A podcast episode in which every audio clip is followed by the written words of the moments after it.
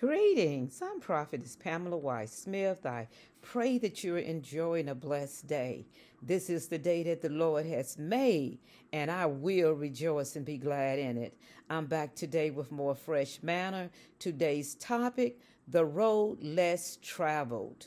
Contrary to the prevailing viewpoint in today's culture, we do not have multiple options available to us when it comes to living life abundantly.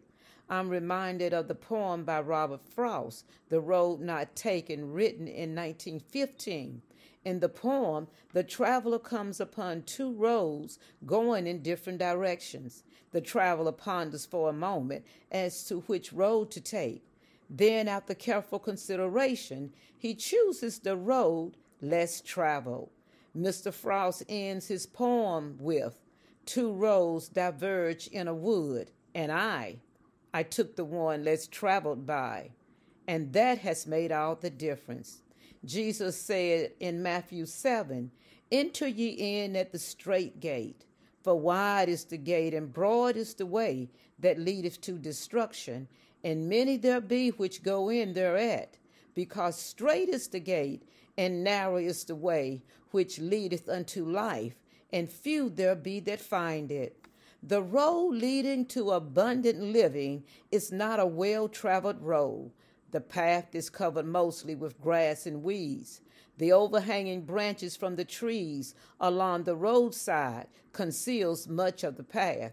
Its presence is less than appealing.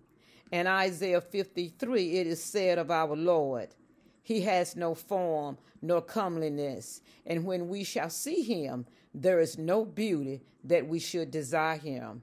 He is despised and rejected of men, a man of sorrows and acquainted with grief. And we hid, as it were, our faces from him. He was despised, and we esteemed him not.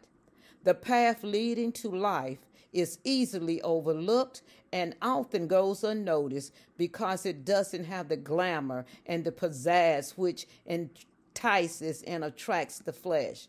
However, if you reach up by faith and take hold of the Master's hand, he will guide you on this seldom traveled pathway because he is the way.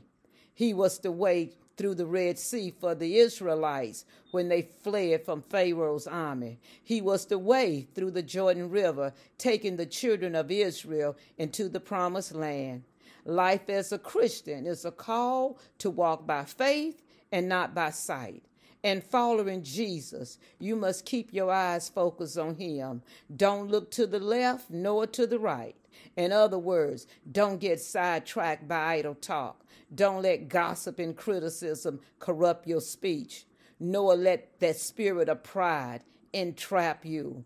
All these things will cause you to fall by the wayside we move towards what we are focused on. What are you focusing on? The desire to fulfill one's appetite with the enticing dainties of the world has caused many great and mighty people to walk away from the pathway of righteousness. We are living in a time where the dominating voice is not governed by the scale of integrity, but by the desires of the flesh. God gives us two options his way and our way. In the poem, The Road Not Taken, the person takes the road less traveled and said that it made all the difference. The road to abundant living is the road less traveled. If you embark upon it, you too will find that it makes all the difference.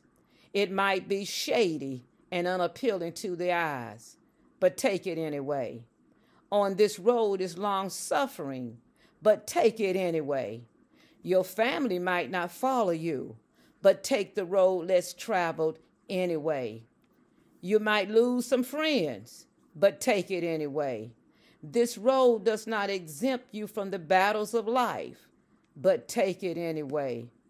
On the road less traveled, you soon discover that you are more than a conqueror because greater is he that is in you and with you than he that is in the world and is against you. No matter what you're facing today, you have the victory because the battle is the Lord's and is already won. Trust God with your tomorrows. I do.